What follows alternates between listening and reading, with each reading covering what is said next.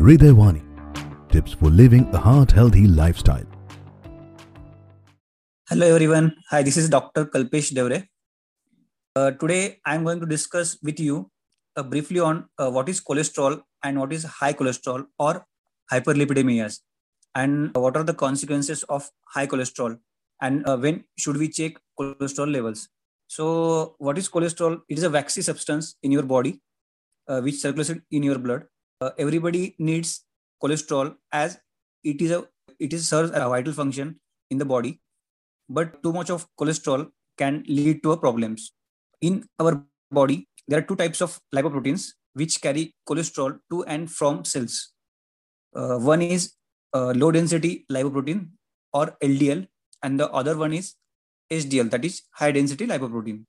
So uh, the ldl cholesterol is considered as a bad cholesterol because it contributes to fatty buildings in the arteries, which leads to atherosclerosis or narrowing of the arteries. This narrows the arteries and uh, increases the risk of heart attack, a stroke, and peripheral artery disease. While the HDL cholesterol is considered as good cholesterol because its healthy level may protect against the heart attack and stroke. The other one are the triglycerides, which are the most common type of fat in the body. Uh, they store excess of energy from our diet. The hyperlipidemia means your blood has too much of fats such as cholesterol and triglycerides. If someone is diagnosed with uh, hyperlipidemia, then there is increase in the risk of heart attack, stroke, and peripheral artery disease in that individuals. Uh, if uh, hyperlipidemia patient is suffering with diabetes and high blood pressure, then the risk of heart attack is even more. So, uh, when should we check our uh, lipid profile or cholesterol levels? For the males, regular lipid screening should be done at the age of 35 if there are no risk factors like uh, diabetes, obesity, high blood pressure, smoking, or any family history of cardiovascular disease.